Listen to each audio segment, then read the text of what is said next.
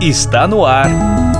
Let's Talk Podcast, uma iniciativa da NTT Data Brasil que une negócios e inovação. Neste episódio, a gente traz a continuidade da seleção de momentos do webinar Privacidade no Setor da Saúde, apresentado por Andréa Tomé, diretora para soluções de Cybersecurity, e Marcelo Nascimento Júnior, líder em IRM. Andréa começa com um tema central e muito relevante: o Digital, a conexão do meio físico com o meio digital no ambiente de saúde. Essa história toda leva a gente para a tendência, uma das tendências de transformação digital que é digital. É a conexão do mundo digital com o mundo físico, certo? A gente estava falando de ambiente hospitalar. Eu tenho a entrada de um profissional numa instalação, ele chega até uma sala restrita para fazer uma cirurgia, vai consultar a sua escala, e hoje ele faz a cirurgia através de máquinas e equipamentos, muitas vezes para um paciente que não necessariamente está ali fisicamente. Então, é a conexão do físico com o digital. E aqui a gente começa a trazer particularidades para pensar em segurança de uma forma até mais profunda, porque aí eu tenho que ter controle lógico e controle físico. Não é só questão de câmera para expor a minha imagem, ou seja lá o que for. Eu começo a colocar máquinas, eu começo a conversar com máquinas. Eu não sei uh, quantos chegaram a ver, mas a gente já teve, dentro da pandemia, casos de invasões que geraram perda de energia no hospital e isso teve é, um impacto fatal em certos pacientes. Houve morte nesse sentido, né? Foi uma invasão através de um ataque hacker que, é, se eu não tenho energia, gente, respirador, todo e qualquer equipamento necessário e vital, é, eu não tenho como, como colocar em funcionamento. E aí eu começo a pensar em engenharia reversa, né? Como prevenir isso, como inibir esse tipo de coisa com os controles e ferramentas que a gente tem para segurança.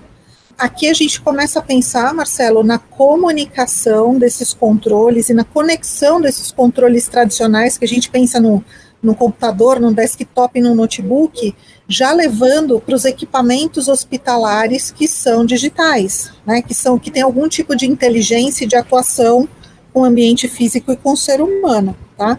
Pode ser desde um equipamento que manuseie ali a coleta de material orgânico para análise, mas também pode ser um equipamento que mantém os sinais vitais, que monitora os sinais vitais, ou também que me permite fazer uma cirurgia ou qualquer procedimento. Né?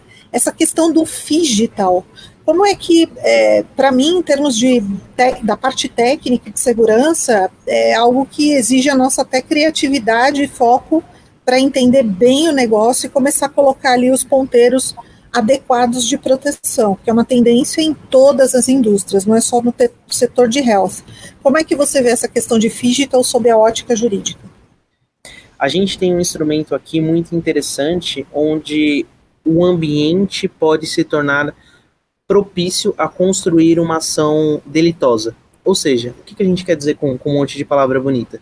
Que um, um hospital, uma clínica, um laboratório, ele pode se tornar parte de uma ação delitosa que ele não esperava também é, sofrer. Então ele deixa de ser vítima pela própria negligência, imperícia, imprudência, para passar a ser autor de algum problema. Então, segurança física, ela é, em última modalidade, uma obrigatoriedade de qualquer ambiente que trabalha com algum tipo de efeito nocivo ou então degradante ou que pode levar uma pessoa a algum ambiente prejudicial. Mas qualquer um, sim, qualquer um. Você pode checar, por exemplo, olhar pela janela e olhar para a rua. Você vai encontrar guarda-reio, você vai encontrar sinalização, você vai encontrar.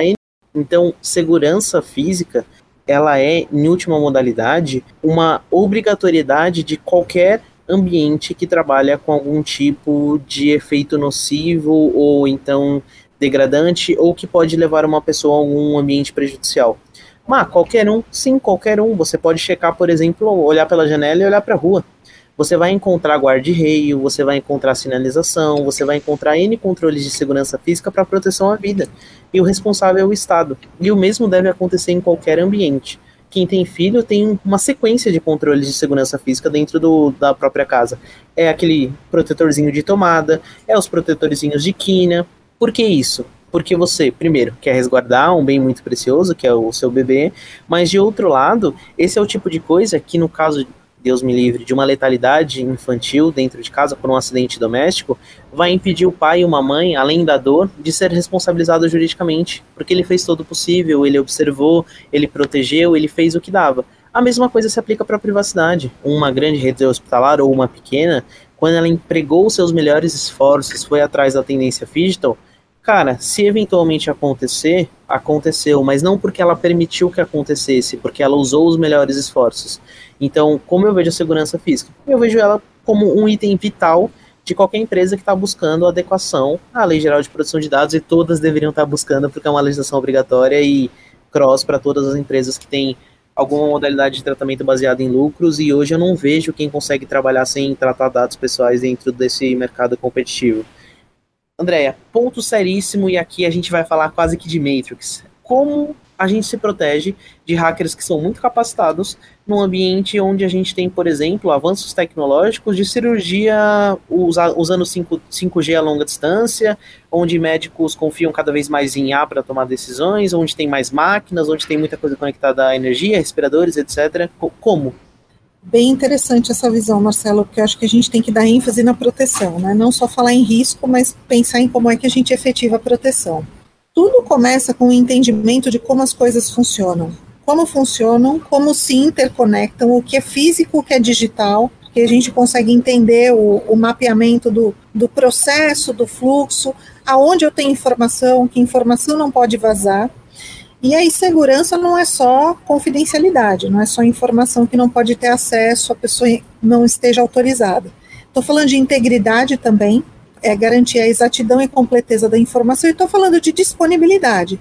Quando eu falei de queda de energia, eu estava falando de um impacto por indisponibilidade. Isso também é segurança da informação. Quando a gente está falando aqui de proteção do dado pessoal, do dado pessoal sensível, das informações em geral, da transmissão da informação no ecossistema, estou falando de confidencialidade, de preservar a informação e só dar acesso, conceito de need to know, só libera o acesso para quem devidamente autorizado. Mas a gente tem aqui uma outra questão que é a integridade. Imagina se eu adulterar um dado de pesquisa, um dado de pesquisa sobre uma doença rara, ou sobre uma nova droga que vai ter a cura de uma doença que historicamente, eu não vou nomear uma ou outra, mas uma doença que historicamente não tem cura, a gente está ali em pesquisa. Isso também é alvo de segurança da informação. Né? E à medida que as informações sobre pacientes retroalimentam tudo isso, entra a privacidade. Mas a gente precisa pensar sempre em entender o negócio, entender os riscos envolvidos, a criticidade de tudo que se faz e pensar em pessoas, processos e tecnologia, quais medidas eu vou ter conectadas a cada uma dessas três categorias. Então, exemplo de medidas de proteção para pessoas, campanhas de conscientização, informação, treinamento e capacitação, sabe, informativos, como os hospitais fazem hoje com relação às fraudes financeiras, né, que começam com vazamento de dados. O atacante ele sabe que eu estou ali internada, que eu estou impossibilitada de atender o telefone, ele liga em meu nome para alguém cujo prontuário ele teve acesso do paciente e diz que precisa ser feito um pagamento adicional em nome do hospital, tal. Isso começa com vazamento da informação e eu chego até uma possibilidade de fraude. Então, a conscientização ela tem que ser trabalhada. Os processos o processo é onde eu desenho o que eu preciso fazer para reagir a esses impactos adversos antes de chegar na tecnologia. E não o contrário. Tem muita gente que implanta a tecnologia primeiro e depois vai ver como é que as coisas vão ser protegidas. Pode até funcionar, mas talvez a gente não extraia 100% do benefício que a tecnologia traz se eu não tiver um desenho de um processo muito bem estruturado, com relação ali com match com o processo de negócio e com o que ele precisa. Veja quantas particularidades a gente está falando aqui do ecossistema. Então, assim, se eu conciliar a visão do processo de negócio com as medidas de proteção para pessoas, com conscientização, treinamento capacitação, com processos, desenhar os processos, desenhar os controles de segurança, sejam eles de segurança física, lógica, como é que as coisas vão funcionar. E aí sim, vou trabalhar com ferramental para conseguir automatizar as proteções eu estou trabalhando num processo de evolução de maturidade contínua para tentar reduzir a minha chance de ter impacto adverso em qualquer parte do ecossistema de saúde. Você validaria isso? Validaria, validaria, André. Eu acho que o racional aqui que, que você traz, nada diferente do que é esperado para você, ele é complexo para ser simples. Você precisa ter um conhecimento muito sólido por trás para chegar numa conclusão simples, efetiva, implementável, escalável, como a que você trouxe. Juridicamente, isso é tudo que um advogado busca, porque o advogado ele trabalha em função de provas, de produção de um conjunto probatório para caso de problema. Por ser um, uma a via jurídica ela está se tornando consultiva no, nos últimos tempos, mas ela é muito mais combativa do que consultiva, ela é muito mais contenciosa em última análise, o advogado ele trabalha em função de construção de conjunto probatório. E isso que você está fazendo cumpre muito bem, isso que você está fazendo, trazendo para a gente, cumpre muito bem o que a gente conversou lá.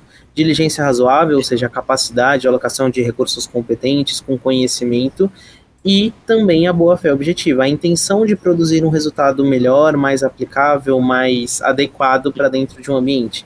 Então, eu, eu validaria seu processo, assim, é, André. Você, você, você escapou muito bem. Aproveitando, antes que venha outra pergunta difícil. O mercado de dados pessoais. Né? A gente está falando muito de vazamento, de fragilidade de proteção, de um percentual baixo de empresas que acredita que está bem uh, preparado para esse tipo de fraude ou para conseguir proteger a informação aí é, que circula pelo ecossistema como um todo. O quanto você acredita que a questão de, é, de alguma forma, você conseguir comercializar os dados aumenta em percentual a incidência dos ataques? Os dados pessoais, eles são dados é, que identificam ou podem identificar alguma pessoa, sejam eles quais forem, tá, pessoal? Aqui a gente está falando desde a funcional da Andrea, que deve estar tá escrito nesse crachá aí, até o dado que identifica você de maneira muito clara como seu CPF. O seu CPF é só seu, mas a funcional ela pode te identificar também. Os dados pessoais sensíveis, por outro lado, eles são um conjunto de dados pré-estabelecidos, fixados em lei. Então, os dados pessoais sensíveis são somente aqueles que a lei traz como sensível. E entre eles estão os dados médicos, que é o, o centro da nossa discussão aqui. Por que, que os dados pessoais sensíveis são sensíveis? Porque, como todo mercado explica, eles podem causar uma ofensa direta aos direitos humanos e alguma modalidade de discriminação ou de afastamento do convívio social em, em algum nível. Mas isso é só uma parte do todo. Os dados pessoais sensíveis são sensíveis devido à imutabilidade. A imutabilidade é perpétua ou a imutabilidade de histórico. Então, os dados pessoais sensíveis, especialmente os médicos, são muito buscados, porque você não consegue alterar eles. Pós-vazamento, pós-intrusão nesses dados, você se torna refém dos seus próprios dados. Porque, por exemplo, se você tiver uma, uma doença crônica, um Parkinson, é, um HIV ou alguma outra modalidade de, de doença, seja qual for, e os profissionais de saúde, por favor, me perdoem por não pensar em mais exemplos, você sempre vai ter essa doença crônica, ou você sempre vai ter o histórico que você possuiu isso em algum momento.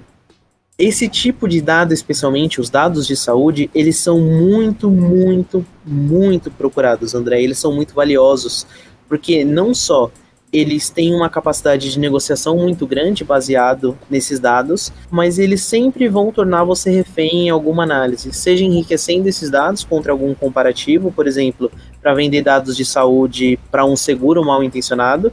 É muito comum hoje em dia esses essas análises super complexas que mostram a sua ascendência, a possibilidade de doenças, etc. Cara, isso é um impacto direto na sua valoração de, de um seguro para alguém que fosse mal intencionado. Não é o caso do mercado, a gente sabe que as empresas são muito sérias, comprometidas, mas para alguma, alguma má intenção isso teria muito valor. Aí esses dados é. eles são muito mais procurados, eles, são, eles vão ser muito mais atacados porque a possibilidade de capitalização desses dados para o atacante ela é extremamente alta e muito longa. Ele pode rentabilizar isso logo depois que ele invade e ao longo de muito e muito tempo. Você começou a falar sobre vazamento, a gente estava falando sobre o mercado né, de dados pessoais. Tem uma pergunta aqui. Levando em conta que o mercado de saúde é cercado de informações ultrassensíveis e que tem aumentado muito as, as incidências de ransomware, devemos pagar o resgate ou não? Legal. É, como essa pergunta se estabelece hoje por que, que essa pergunta é a pergunta de um milhão de dólares? Existem alguns motivos que vêm antes. Capacidade de restauração do ambiente, qual tipo de, de ransomware foi feito, se foi totalitário, se foi parcial, se teve é, algum tipo de afetamento de dados pessoais ou não, se os dados pessoais afetados podem ser recuperados de maneira direta por meio de backup, ou então de maneira indireta por meio de um novo rollout, enfim, várias perguntas associadas que vêm antes da análise da resposta em si. Agora, se deve pagar ou não. Essa é uma questão de eficiência imediata com altíssimo risco, porque não necessariamente você vai estar negociando realmente com o hacker, não necessariamente o hacker tem um mecanismo para descriptografia de dados, não necessariamente ele vai te permitir ter acesso a esse mecanismo pós-pagamento, mas de outro lado você pode ter, e aí é uma decisão executiva muito sólida, executiva e quando eu falo é de um corpo executivo, jurídico, CEO, analista de riscos, enfim, pessoas com muita experiência de mercado e conhecimento de empresa para decidir mas o corpo é, executivo vai decidir isso baseado se ele quer uma eficiência automática de investimento muito caro e até de uma questão ética de negociar com terroristas, por assim dizer, contra a segurança que estava pré-estabelecida. O cenário ideal é que a gente tenha um hot site muito bem estabelecido, que a base suba de maneira automática, com pouquíssima perca de dados, com alteração de controles de segurança, e que não precise pagar nada para o hacker e você mande uma banana para ele, mas isso geralmente não é possível. A gente está falando de um investimento muito alto. Por que, que a gente não tem esse cenário tão grande e por que, que essa é uma decisão tão dolorida para todo o corpo executivo? Traz a decisão para o sequestro de alguém da sua família. Não de dados, mas de uma pessoa. Uhum. Quem toma a decisão, paga ou não, chama a polícia ou não, porque a instrução normalmente é não chame a polícia. Então, assim, eu diria que a tomada de decisão ela é, uma toma, ela é um processo de aceitação ou não de risco e que é muito particular de cada empresa, cada indústria e do volume de controles de segurança que aquela empresa tem e que nenhum de nós que está aqui fora julgando vai saber. A gente acaba julgando falando tal empresa saiu na mídia que pagou o resgate, que absurdo. Você não sabe análise de custo-benefício e, e eu não faço apologia nem para um lado nem para o outro eu respondo que isso é uma decisão de negócio e de alta administração junto com a sua área técnica. É isso que eu responderia. Uh, tem alguém que falou aqui que André e Marcelo, excelente essa discussão. Como vocês avaliam as últimas notícias de falta de segurança dos principais players do sistema de gestão hospitalar do mercado brasileiro? Qual a visão de vocês sobre o grau de maturidade dessas empresas em relação à jornada de aderência à LGPD? Ah, Marcelo, responde essa, vai a gente está num momento de muito vazamento de dados. É uma tendência de crescimento acima de 300% de ataques e vazamentos. Isso são os noticiados. A gente pode estar falando de muita coisa aqui que não foi nem percebida, ou que ainda está em momento de contingência, ou que de outro lado é, vai ser muito, muito, muito, muito noticiado ainda. Então o mercado como todo está sendo muito afetado pela transformação digital, pelo aumento e por, principalmente por fazer isso sem segurança. Quando a gente encara a segurança como parte do processo, muitos riscos são mitigados. Então, a gente deveria ter menos problemas. E muitas empresas, não só do setor de saúde, mas do mercado como um todo, não fazem isso. Um exemplo muito claro é o DevSecOps ou SecDevOps, como o, o mercado vem trazendo, que é colocar segurança dentro de desenvolvimento. Desenvolvimento para quê? Para qualquer tipo de aplicação, para qualquer tipo de sistema, para arquitetura, para N coisas que, que a Andrea poderia falar muito melhor do que eu, que complementam o sistema lógico, técnico ali dentro de, de qualquer um desses ambientes, seja farmaco, seja exames, ou seja o que for. Agora, sobre a nossa percepção de adequação LGPD no mercado essa percepção é complexa porque ela está começando a se assentar na Europa, na GDPR, que a gente já tem muito tempo mais do que a LGPD. A gente está percebendo quais são as empresas que estão adequadas e quais são as empresas que estão se adequando e como está o mercado em relação à adequação. As empresas que têm melhor nível de adequação à LGPD foram as empresas que foram sancionadas de alguma maneira. Foram empresas que é, buscaram isso na dor, que não é o ideal, porque a gente tem um custo agregado muito, muito forte. Aqui a gente quer trazer um exemplo Apple, por exemplo, é um exemplo que eu gosto muito de trazer. É uma empresa com um posicionamento muito sólido, que usa a privacidade não só como uma garantia mas também como um diferencial competitivo.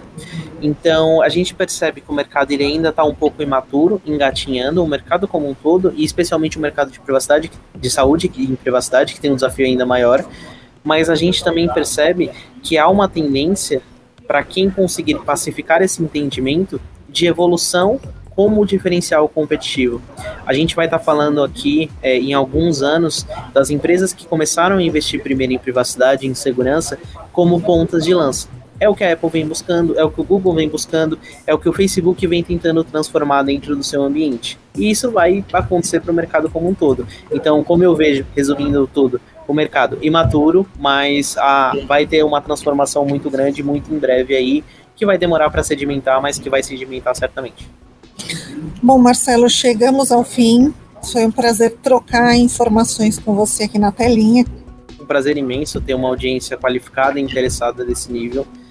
Obrigado a vocês por me permitirem conversar um pouquinho sobre o tema que eu adoro, que eu trabalho todos os dias e me ouvirem, tirarem o tempo para me ouvir, ouvir a minha Andrea. Obrigado ao pessoal que permitiu que isso fosse possível e principalmente obrigado aqui à minha a minha companheira de painel, a Andrea, para trocar, trocar um papo interessante e aumentar ainda mais meu conhecimento enquanto eu levo isso para vocês.